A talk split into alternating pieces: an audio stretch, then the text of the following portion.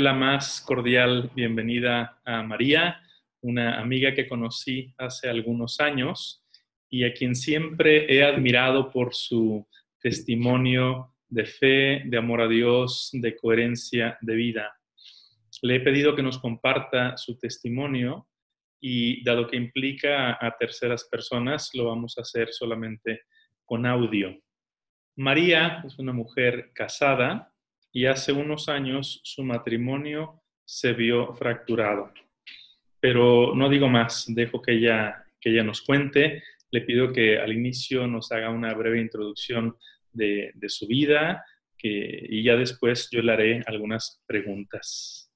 Adelante María, bienvenida y, y gracias por aceptar la invitación. Pues buenas tardes, muchas gracias Padre por, por esta invitación. Espero que este pequeño testimonio pues sea para edificación de los que nos escuchan y que sirva un poquito pues para ver que Dios es grande y quien tiene fe en Él de verdad sale adelante. Bueno, pues este, soy María, tengo 47 años. En diciembre de este año, del 2020, cumplí, cumplo 20 años de haber este, unido en matrimonio por el sacramento del matrimonio con mi esposo. Tengo un hijo ya, un joven más bien de 18 años, eh, que vive conmigo, que es uno de mis grandes motores para seguir aquí adelante y de verdad, este, pues, Dios pone las cosas, no sé, a veces uno no entiende, pero todo, todo va acomodándose poco a poco. Así es.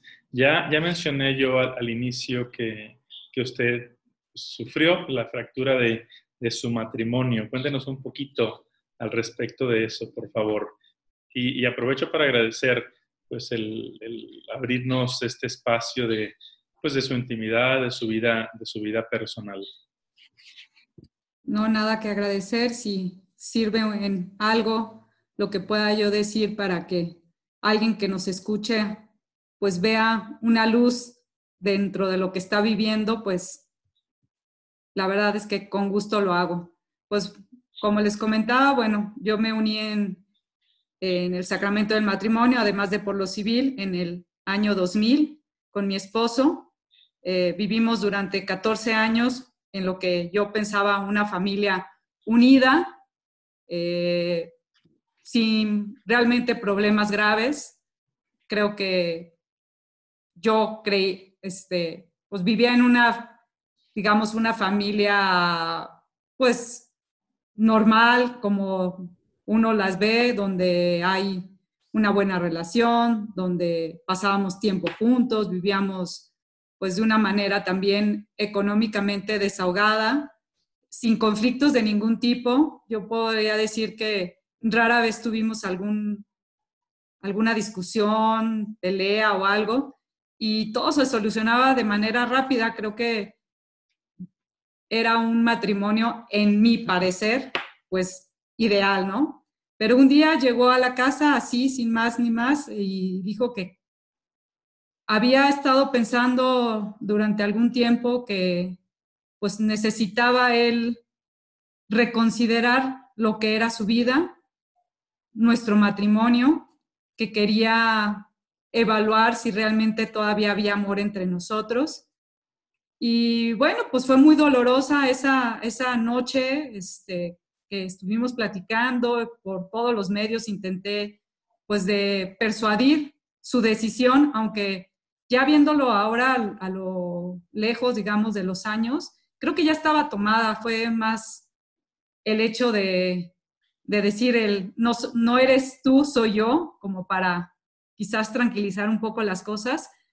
Y pues así, se fue esa, esa noche de la casa, prácticamente cortó toda comunicación con nosotros, con mi hijo, conmigo, alrededor de un mes. Y después, bueno, este, me llegó vía correo electrónico su propuesta de convenio de divorcio por más que intenté, pero cada vez que yo intentaba o buscaba algún acercamiento, de tratar de comunicarnos, de ver, de tratar de razonar con él, pues parecía que lo hacía alejarse y volverse pues más hermético en todo. Y así, bueno, pues él hizo los trámites y a 10 meses de, de que se fue de casa, pues el divorcio se dio, la sentencia salió a favor de él, yo digo, porque bueno, era algo que él quería, aunque yo no lo quería. Y bueno, pues durante ese tiempo, pues también mi hijo sufrió mucho, ¿no? Porque fue muy doloroso ver la partida de su papá. Éramos una familia que procurábamos estar mucho tiempo juntos, paseábamos, este, convivíamos, eh, pues salíamos mucho con la familia de él y con la mía, era como, pues estábamos muy unidos, ¿no? Mucha gente se sorprendió, no entendían la ruptura, pero bueno, pues así fue.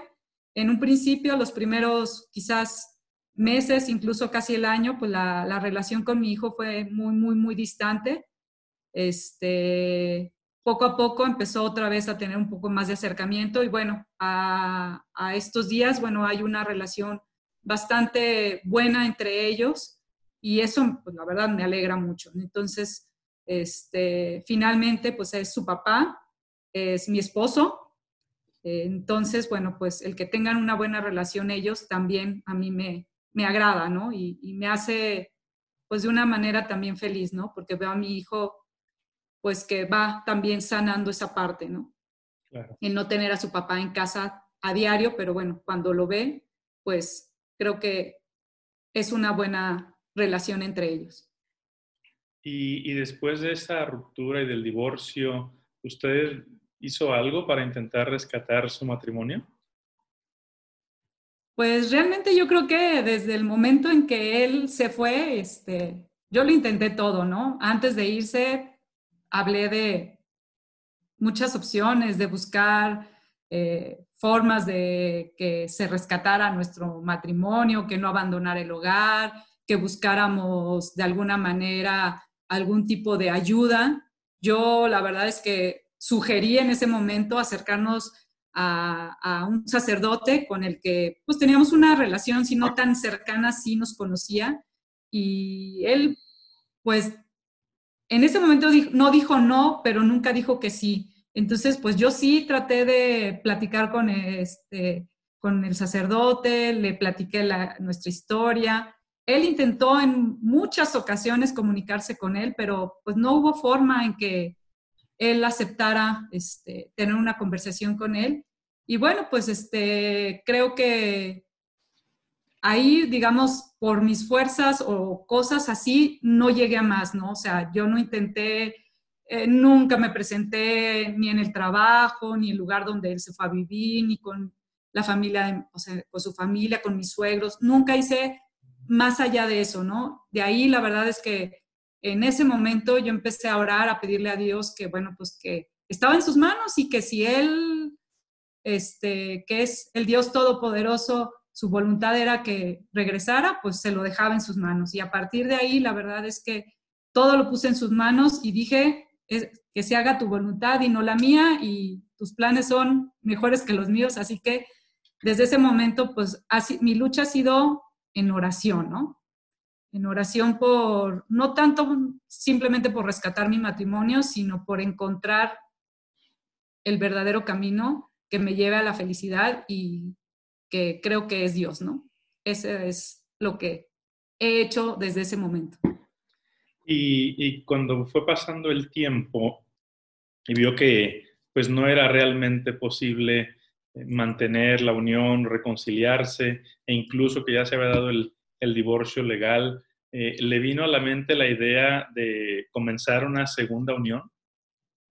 La verdad no, nunca lo he considerado. O sea, a pesar de que en un principio había mucho dolor, enojo, este, incluso pues este rencor hacia él por lo que había hecho y cómo lo había hecho, yo creo que en ningún momento lo, lo, pensé, ¿no? O sea, yo creo que tenía muy claro y creo que Dios fue el que lo puso en mí, que, que el matrimonio es para toda la vida, ¿no? Eh, yo lo aprendí, lo viví de cerca en mi casa, mis padres, o sea, hasta que mi mamá falleció, mis papás se vivieron unidos y la verdad era un matrimonio muy unido. A mí siempre, yo los admiré como pareja. Y para mí, pues todavía con todo esto que ha pasado, con este acercamiento que he tenido a Dios, con conocer más mi fe católica, lo que dice pues la palabra de Dios en la Biblia, pues todavía lo reafirmo más, o sea, el matrimonio es para toda la vida y él esté o no esté aquí en casa con nosotros, pues él va a ser mi esposo, ¿no? Hasta que Dios disponga otra cosa. Wow. Y al no ser usted culpable o, responsable directamente de la ruptura, eh, ni siquiera se sintió con ese derecho, digo, ya respondió que, nunca pensó buscar una segunda unión, pero no se sintió con ese derecho de decir, bueno, yo no he hecho nada eh, para que mi matrimonio se fracturara, pues necesito una compañía, no sé, y abrir una puerta y una rendija para buscar una segunda unión, una nueva unión. La verdad, digo, creo que en un momento, primero la culpa era él, yo era la víctima, luego empecé a pensar que yo era la culpable de todo, ¿no? Pero poco a poco en el duelo las cosas como que fueron tomando un cierto, digamos, equilibrio, podríamos decirle, pero creo que dentro de mí siempre ha habido esa parte de asumir las responsabilidades, ¿no? Y el haber asumido el compromiso de unirme en el sacramento del matrimonio, no solamente la parte legal, el haberlo hecho para mí, pues no me daba ya el derecho de tratar de rehacer mi vida. O sea, nunca lo he sentido así y no porque, no sé cómo decirlo, no porque crea que no tenemos derecho a, a ciertas cosas, ¿no? Sino porque también creo que esto del derecho que tenemos a rehacer o a buscar es más de lo que te dice el mundo, ¿no? No tanto lo que realmente hay dentro de ti. O sea, en el momento en que yo hice mis, mis votos matrimoniales, fueron frente a Dios. Y la verdad es que más que fallarle a mi esposo, creo que a quien le fallaría es a Dios y con quien yo creo que debo estar bien, y no por el compromiso de que Dios es Dios, sino porque ay Dios, me ha dado tantas cosas que lo mínimo que debo es, de verdad, o sea, respetar, cumplir, no fallarle a Él. Entonces, la verdad, no, nunca he sentido el derecho de que yo tengo que, que rehacer mi vida porque Él la hizo, ¿no? Sí, usted habla, utiliza esa expresión que es tan común ahora, el famoso rehacer la vida. Eh, una vez le escuchaba yo a un predicador, no recuerdo quién, quién era, decía, a ver, el hecho de que, tu matrimonio se haya fracturado no significa que tu vida esté deshecha, ¿no?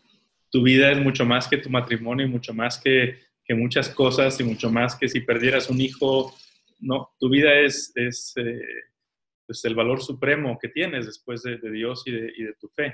Entonces, sí está mucho en, boga esa, esa, expresión, ¿no? Rehacer la vida. Es una forma bonita de, de decir las cosas. Me queda claro que usted no, no ha buscado esa relación. Y perdón por la indiscreción, pero eh, ¿alguien la ha buscado? ¿Algún, algún varón la ha buscado para, para salir, para iniciar otra relación? Y, si es el caso, eh, ¿cómo ha respondido usted? Bueno, la verdad, este, quizás no sé si no lo quiera ver. Creo que no como tal, o, o al menos no me he dado cuenta, no sé, no, no, no puedo decir o abiertamente alguien que me haya dicho, oye, este, vamos a empezar una relación o algo, la verdad, no sé, creo que no, conscientemente creo que no lo han hecho nadie, pero sí he recibido invitaciones y es, es muy chistoso lo que pasa, ¿no? De repente aparecen de la nada amigos o hombres que en algún momento en tu vida pues tuviste alguna relación, pero no, no, no, no, este, sentimental, simplemente mm, compañeros de la universidad que algún día trabajaron juntos, que algo, de repente, no sé de dónde, y te, invitan a, que a comer, que a tomar una copa o algo. Y la verdad es que dice uno, bueno, ¿saben que estoy casada? Yo nunca he hecho público tampoco el hecho de que, que no estoy con mi esposo. Y de repente que, surjan esas invitaciones y bueno, pues la verdad cuando lo han hecho yo me he negado, ¿no? He sido clara y tajante, ¿no? La verdad es que a veces puede decirse que de repente puedo ser muy este, directa, pero yo siempre les he dicho, pues no, soy una mujer casada y creo que eso no, no es lo que una mujer casada haría, ¿no? De salir a tomar una copa con alguien o ir a, un, a comer a un restaurante con alguien, ¿no? O sea, yo respeto mis votos matrimoniales y esté con él o no, la verdad es que no, no lo puedo hacer. Y así se los he dicho, ¿no? Algunos se sorprenden y, este, y han dado la vuelta y nunca más. Pues otros eh, tal vez insistieron un par de veces y, y, ya, hasta ahí, ¿no? O sea, creo que, no sé, no sé si sea también, yo la verdad no me he quitado mis, eh, mi arra, mis, ¿cómo se dice? No, no son, mis argollas matrimoniales y tengo mis alianzas. Yo las porto todos los días de hecho, este, recuerdo muy bien cuando mi esposo, bueno, cuando éramos novios, me dio el anillo de compromiso y yo llegué con mi mamá toda emocionada y me dijo mi mamá, este anillo es, o sea, es un compromiso y tienes que cuidarlo, o sea, mucho, ¿no? Y cuando me, en la boda, pues me puso mi alianza, desde ese momento nunca me los he quitado. Tengo casi 20 años usándolos no me los quito para nada. Y yo recuerdo muy bien que mi mamá, hasta prácticamente en su lecho de muerte, fue que le quitamos sus, su, alianza y su anillo de compromiso. Siempre lo trajo. Entonces, para mí, pues sí, significa una parte, ¿no? De, ese, de ese compromiso. ¿Te sorprende? De ese compromiso que, que hice ante Dios y ante mi esposo, ¿no? Oh, me, admira, me admira esa claridad que tiene, eh, lo decía en una respuesta anterior, decir, bueno, yo estoy casada, esté o no esté mi esposo en casa y, y lo mismo ahora que decía, eh, pues aunque me inviten y yo esté visto desde una forma práctica o concreta, pues yo esté sola o no esté con mi esposo, pues sigo siendo una mujer casada y, vale lo mismo, no puedo salir con, con un varón de la misma manera que si mi esposo estuviera en casa, ¿no? No, no lo podría hacer. Qué, qué impresionante. Em, ¿Y alguna vez pensó que la iglesia es cruel o injusta al no permitir la disolución del matrimonio en vista de, de una segunda unión? Mm, bueno, yo creo que no, la iglesia no es injusta en esto, ¿no? Creo que está muy bien fundamentada eh, lo encuentra uno en diversos versículos, es desde el Viejo Testamento hasta el Nuevo Testamento, y es muy claro. Y luego si uno revisa, pues, este, no sé, la parte del mismo, no sé, el catecismo de la iglesia, hay muchas cosas, ¿no? Y, el matrimonio, si es válido, y si uno hizo los votos ante Dios, pues es un compromiso indisoluble. Y creo que cuando uno llega al sacramento del matrimonio, debería, aunque yo creo que muchos no lo, no lo tenemos claro, que es así, ¿no? Entonces yo creo totalmente en que la iglesia no es injusta. Lo que sí creo es que la iglesia sí nos debe un espacio a hombres y mujeres que como yo, separados, divorciados, estamos de verdad convencidos de la fidelidad en el, sacramento del matrimonio, ¿no? Y que debemos ser acogidos, acompañados, este, de una u otra forma también ayudarnos a, superar, digamos, el duelo y a cómo enfrentar también a la misma sociedad, ¿no? Porque la sociedad es la que es cruel con nosotros. Y, yo he visto en muchas parroquias, y lo digo, en mi propia parroquia, o sea, cada ocho días en los avisos parroquiales, digamos, este, siempre, ¿no? El día tal nos reuniremos los grupos de los matrimonios, este, de, de adultos, no sé, mayores, de, los matrimonios jóvenes, de los niños, de los adolescentes, este, de los universitarios, o sea, hay de todo, grupos de todo, y yo nunca, nunca de verdad he escuchado, bueno, incluso también he escuchado que hay grupos donde acogen a matrimonios de segundas nupcias, ¿no? Pero para nosotros no hay nada. Y eso creo que sí no lo debe. No es que sea cruel la iglesia por eh, que no haya, digamos, divorcio dentro de la iglesia o dentro del matrimonio este, de la iglesia, sino más bien nos deben un espacio donde de verdad seamos acogidos y que nos digan, vas por buen camino y mira, de verdad, este, estás bien, o sea, no, porque a veces parece que los que somos raros somos nosotros, dentro de la iglesia. Efectivamente. Pues eh, mire, dice usted una cosa muy, muy cierta. Eh, y pues yo indignamente represento a la iglesia y pues asumo ese compromiso de, ver la manera de poderles dar una, atención, porque además eh, su testimonio es muy valioso, muy valioso y es como una perla escondida que también hay que anunciarla al mundo. Y justamente es la intención de este tipo de, de videos, de entrevistas, manifestar que hay gente que quiere ser coherente con, con el Evangelio. Entonces, sí, asumo ese compromiso con, con usted. Eh, no sé de qué manera podemos ayudar, pero encontraremos una primero Dios. Y seguramente toda esta experiencia pues, fue muy, muy dolorosa y, y de gran confusión interna. ¿Dónde obtuvo usted la, la, luz y la fuerza para vivirla de esta manera y para estar hablando el día de hoy de esta manera, a la vuelta de, cinco años, creo que fueron. Sí, sí, sí, ya son casi, casi seis años de, de todo esto y creo que, bueno, creo que la semilla estaba sembrada. Dios estaba ahí dentro de mí. Quizás yo la tenía, ahora sí que como dicen, yo lo tenía ahí parado, ¿no? O sea, como que no lo había dejado crecer en mí, ¿no? Pero con esto que pasó, la verdad es que Dios fue poniendo como muchas cosas en mi camino que me fueron dando esa luz. Primero, bueno, pues yo puedo decir que puso personas que, que fueron sus instrumentos para hablarme y que me fueron guiando, ¿no? Por el camino.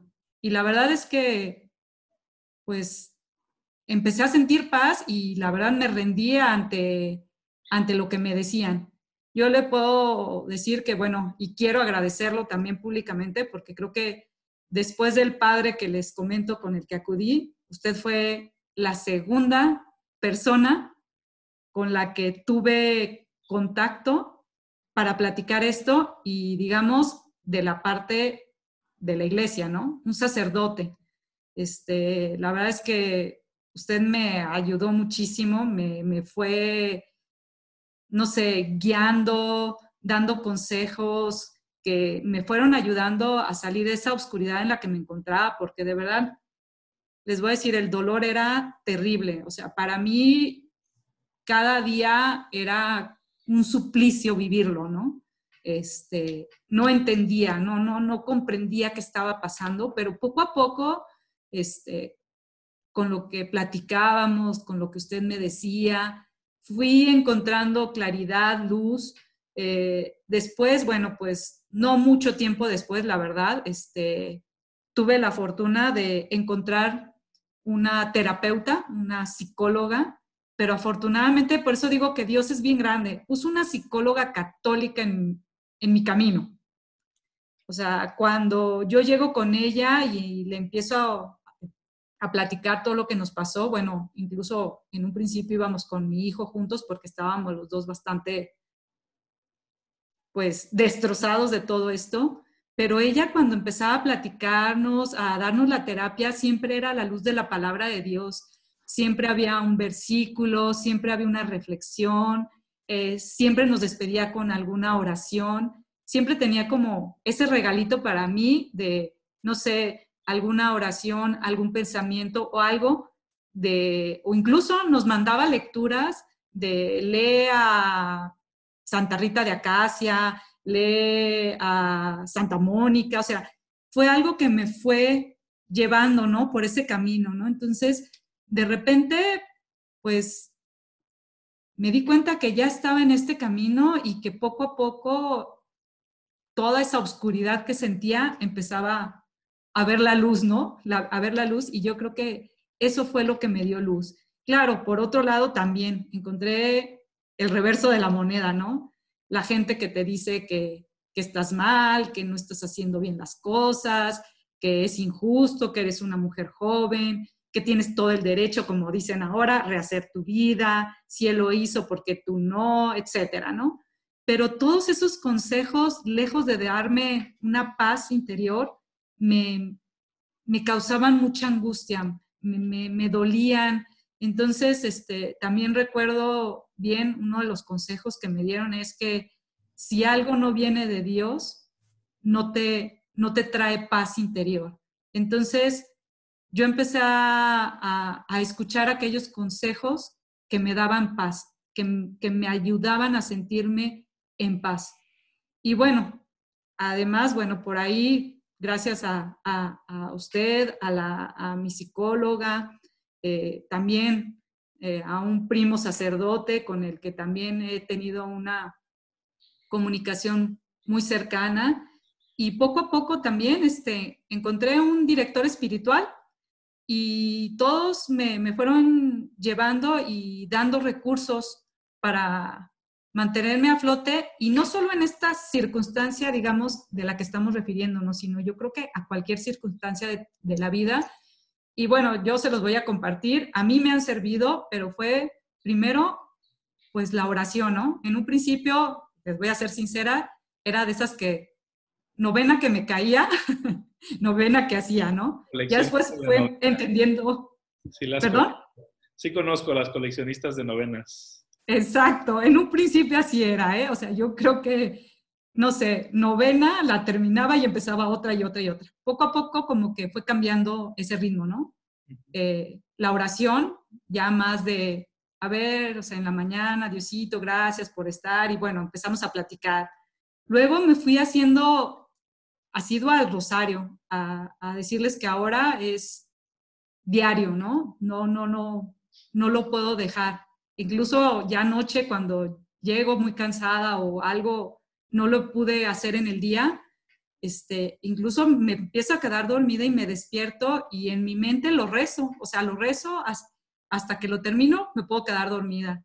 La Eucaristía, pues en un principio era lo más que podía, ¿no? Afortunadamente eh, trabajo en un lugar donde contamos con una capilla y poco a poco empecé a ir, pues no sé, dos o tres veces en la semana, más el domingo, hasta que un día me encontré que diariamente estaba en la Eucaristía y ahora para mí es indispensable. En estos momentos de pandemia, de verdad, la añoro, aunque todos los días a las 7 de la mañana la escucho en televisión. No puedo asistir porque sí, sí nos estamos cuidando. Este, aunque les confieso, voy los jueves al Santísimo y los domingos es así, la hago este, en, la, en la parroquia, ¿no? Sí voy. Esas sí las hago presenciales porque necesito recibir a Jesús sacramentado. Y entonces otra de las cosas es la visita al Santísimo y también la reflexión de la palabra. Eh, todos los días en la noche leo el, Evangelio, eh, la, la, lectura y el Salmo y trato de que algo, alguna frase o algo se me quede e incluso la escribo y la comparto con un grupo de, de gente, familiares, amigos, algunos conocidos. Siempre les mando esa frasecita con con la grabación del Evangelio. Entonces, eso para mí creo que es mi, mi recurso para, para mantenerme ¿no? en la luz y para ir superando pues todas las crisis ¿no? que puedan venir. Muchas gracias. Fíjese que, bueno, antes de hacer el comentario que iba a hacer, em, le voy a recomendar una canción que se llama María de mi niñez, que habla de la historia de un señor que, que rezaba eh, el Ave María desde niño. Muy bonita, luego se la, se la mando. Y si alguien la quiere buscar también en YouTube, la puede encontrar, se llama María de mi niñez.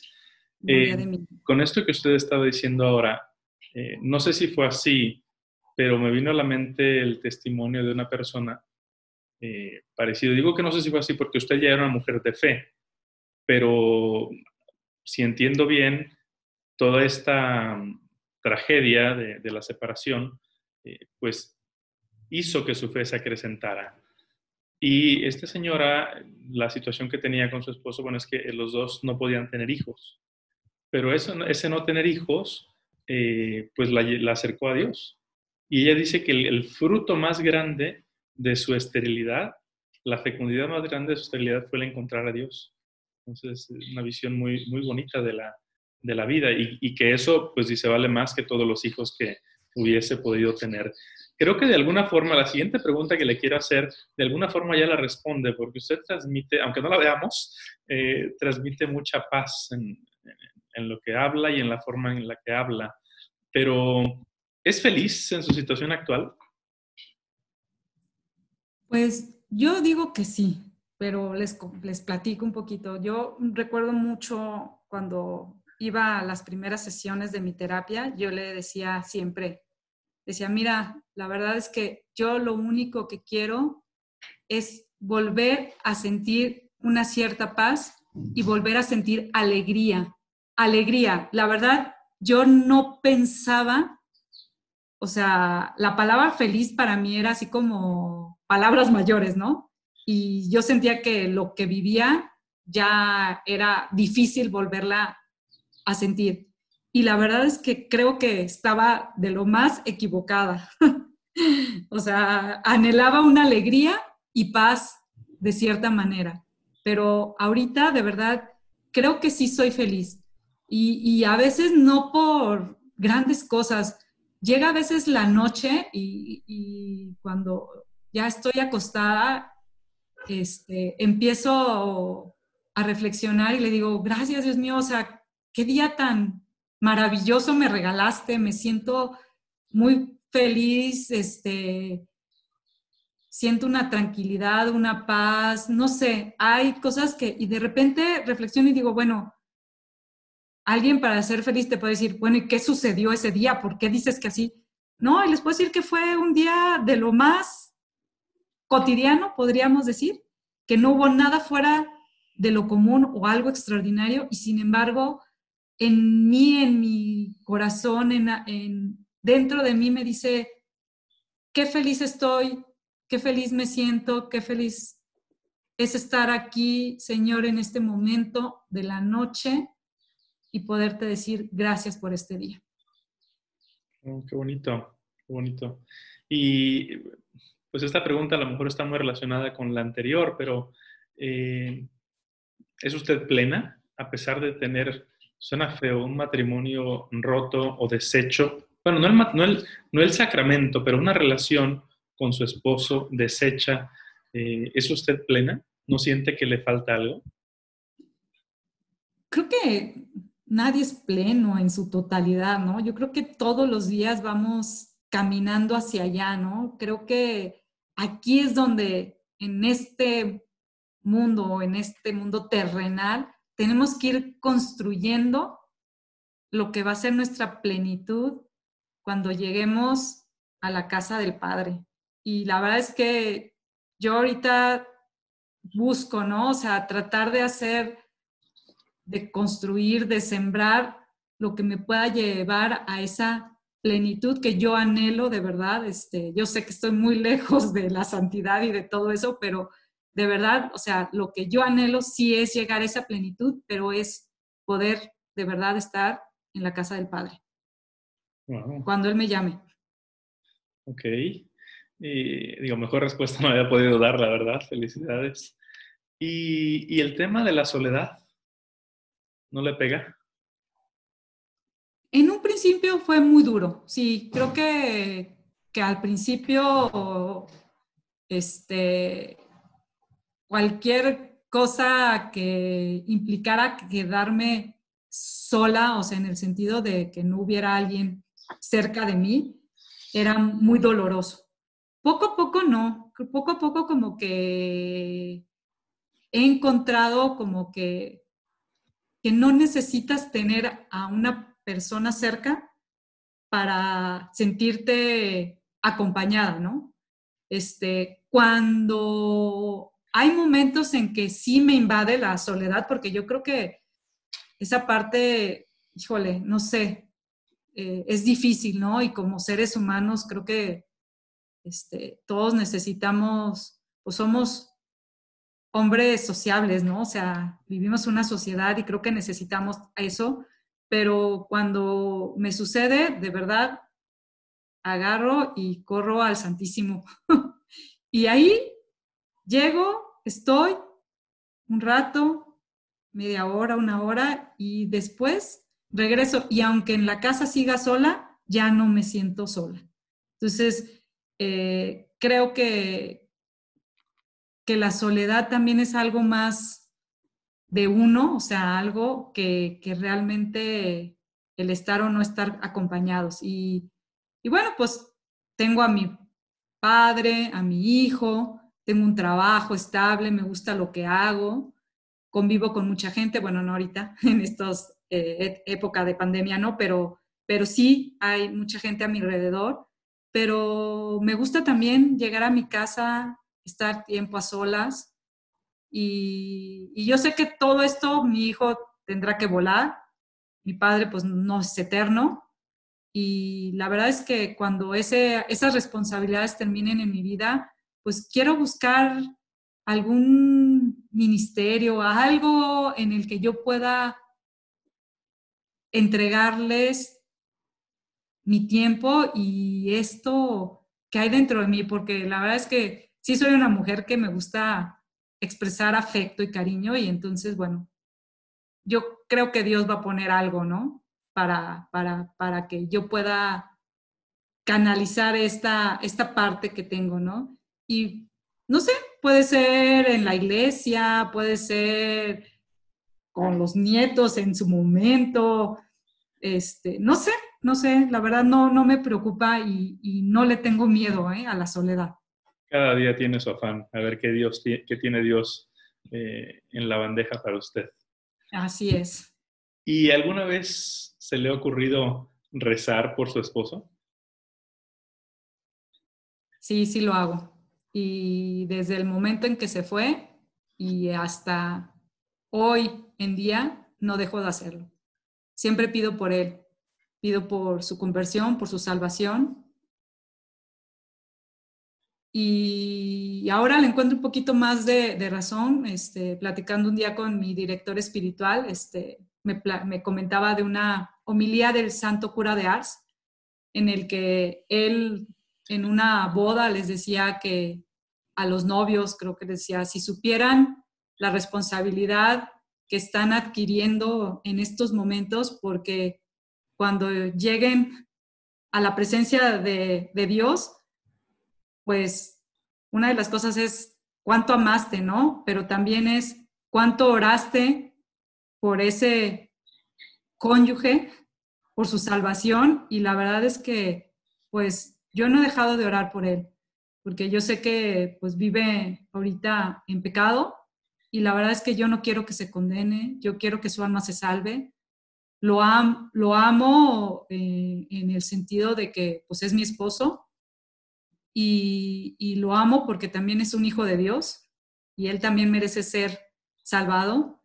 Y les confieso, también oro por la mujer con la que él vive, porque pues la palabra de Dios lo dice, ¿no? Ora también por los que te hacen mal, por los que te lastiman, por los que no te aman, porque orar por los que amas, pues no tiene nada de extraordinario. En cambio, orar por los que pues no te quieren o, no, no te desean bien, pues ahí es donde también radica, ¿no? Casi me hace llorar y eso que yo soy de lágrima difícil, ¿eh? ¿Eh? Lo bueno es que esto se puede editar en todo caso. Sí. Oiga, y esto está buenísimo. ¿Y alguna amiga suya o alguna persona cercana ha criticado alguna vez su decisión de no buscar una segunda unión? No, pues claro, muchos, no solo amistades, la misma familia, o sea, conocidos, gente que ahora sí que no tienen, digamos, una relación tan cercana y sin embargo también te dicen, ¿no? O sea, estás mal, o sea, qué tonta, este, te dicen absurda, retrógrada, este, no sé, han este, he escuchado críticas de lo más, este, para mí yo puedo decir que hasta ya me dan risa, ¿no? O sea, la verdad es que hay veces que la gente no entiende, ¿no? Tu, tu, tu, tu forma de vida y no entienden tu convicción, no entienden tus creencias.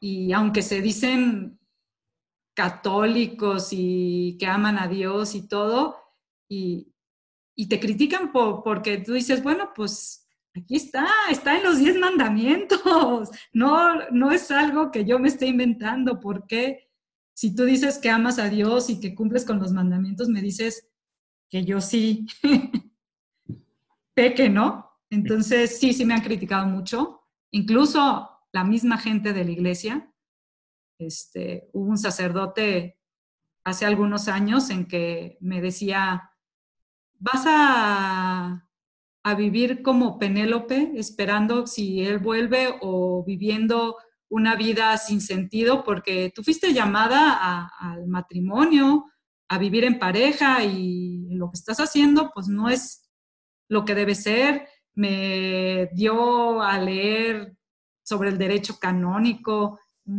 si no más recuerdo, creo que era el canon 1095, cuando lo empecé a leer y dije, bueno, o sea, yo quiere que yo argumente la nulidad de mi matrimonio por esta causa, yo decía, no, no va conmigo, o sea, eso sería mentir, ¿no?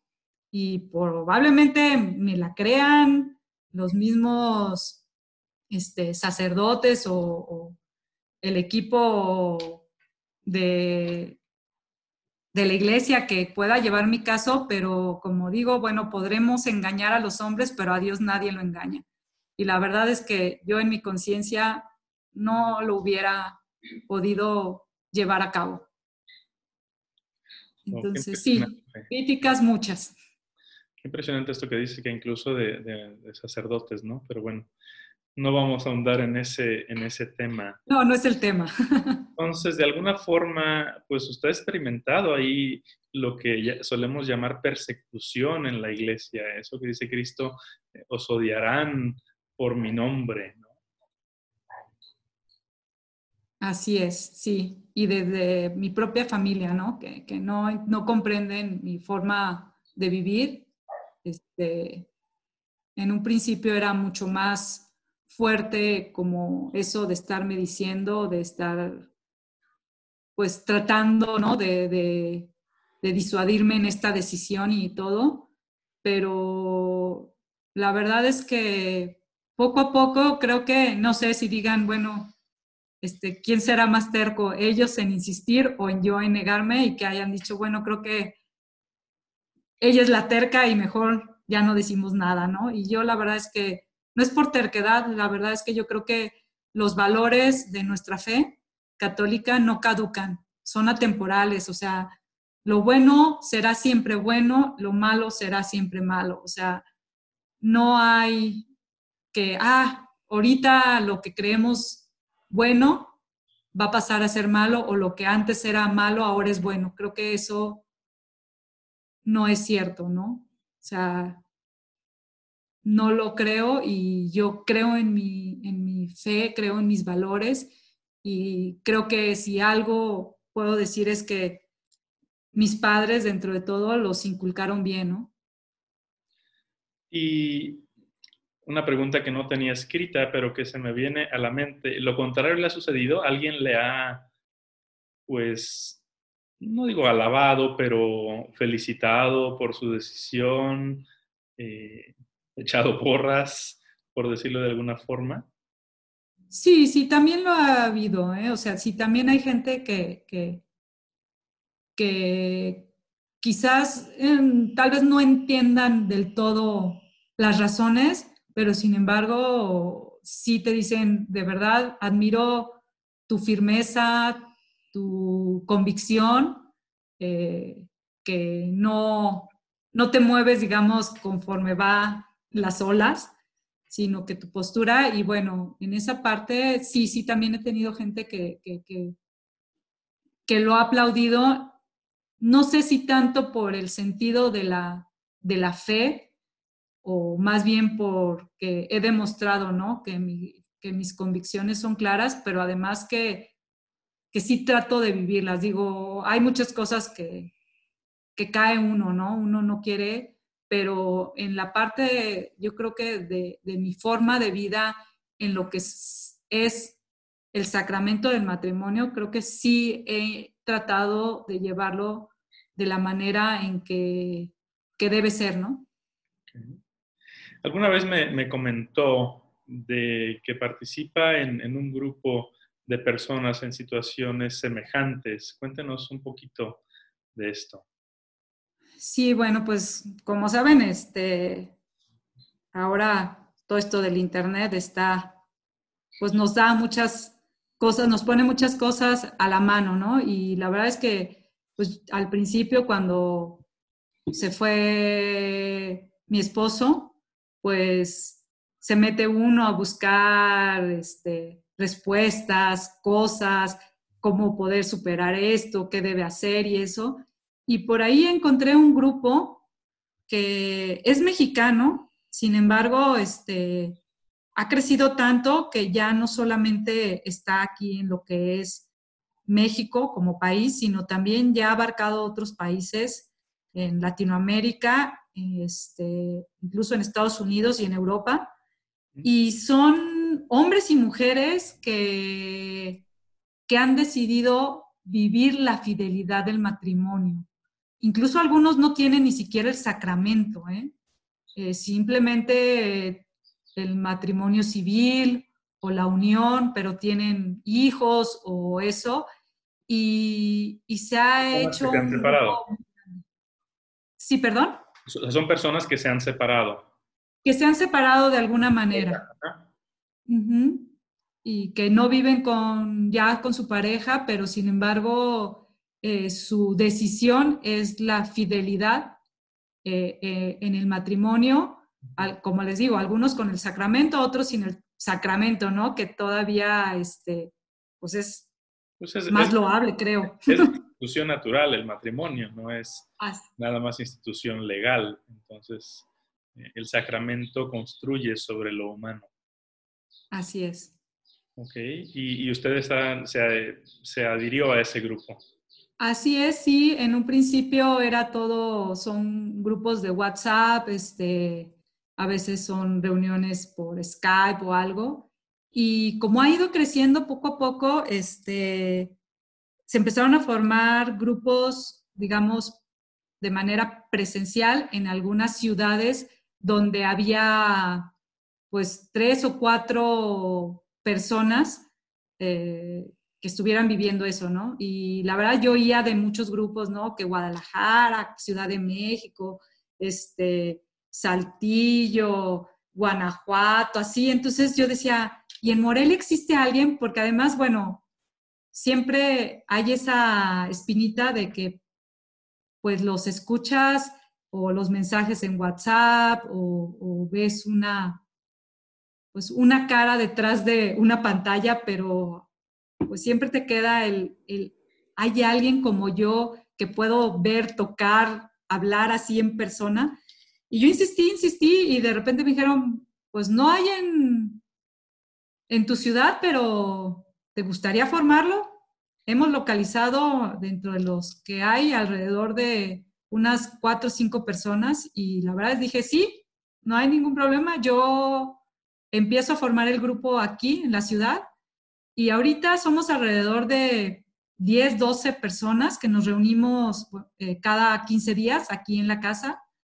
Platicamos, contamos nuestras experiencias, los problemas que vivimos con los hijos. Este, algunas están en otras etapas, ¿no? Digo, yo puedo decir, ya son seis años, ya tengo un proceso distinto, pero otras están recién separadas con el dolor de, de verse solas con los niños, algunos chiquitos, etcétera.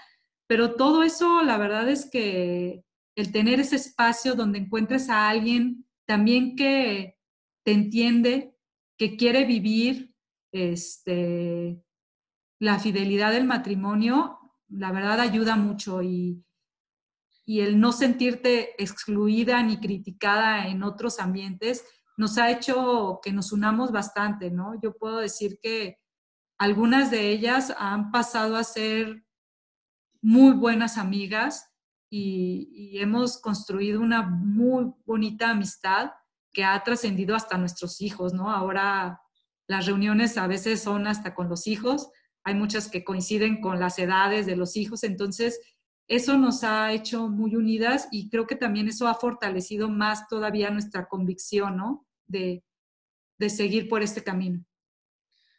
Muy bien, pues muchísimas gracias. Ya, para concluir, se me ocurre una, última pregunta de fuego. La verdad es que nunca, nunca la había pensado y tampoco la tenía escrita. Si se llegara a dar que su esposo la vuelve a buscar, ¿lo ha pensado usted? Sí, sí, sí lo he pensado. Y la verdad es que si Dios lo trae a casa, pues bienvenido porque solo Dios puede obrar esos grandes milagros. Y la verdad es que si es la voluntad de Dios, yo con los brazos abiertos recibo a mi esposo. Pues admirable, vamos a dejarlo en manos de Dios, eh, que sea lo, mejor tanto para él como para usted, para, para su hijo. María, le agradezco muchísimo su tiempo, eh, de todo corazón, su disponibilidad, pero sobre todo este testimonio tan, tan poderoso de fe, de, esperanza cristiana, de caridad, de coherencia. Quisiera cerrar usted con algún mensaje o algún consejo para los que nos honran dedicándonos su tiempo a ver este video. Claro que sí, pues mira, la verdad es que mi consejo es que confiemos en Dios, en sus planes. Sus planes son perfectos. Todo lo que nos sucede a los que confiamos en Él es para nuestro bien. Que de verdad, cuando vemos a veces mucha oscuridad y no entendemos las cosas, no debemos estar buscando el por qué, sino para el para qué. Y creo que este camino de seguir a Dios no es fácil, pero si nos tomamos de su mano, todo es posible. La verdad, ese es mi consejo. Pues Confíen en Dios, pongan todo en sus manos. Creo que, creo que resume de, manera perfecta todo lo que nos ha dicho en este ratito que hemos conversado. Nuevamente, gracias de corazón. Eh, la encomiendo en mis oraciones para que siga con esa fortaleza y pues dando ese testimonio que, Ojalá que por este medio llegue a muchas más personas y tengo la certeza de que influirá en más de alguna, de alguna vida para, para bien. Así que gracias, gracias, que Dios la bendiga. Y gracias a los que nos, han escuchado, que nos han dedicado su tiempo. Eh, este es el primero de, de, otros episodios que grabaremos con testimonios semejantes de personas que se atreven a vivir las exigencias del Evangelio a tope. Hasta que nos volvamos a encontrar, que Dios le sostenga en la palma de su mano.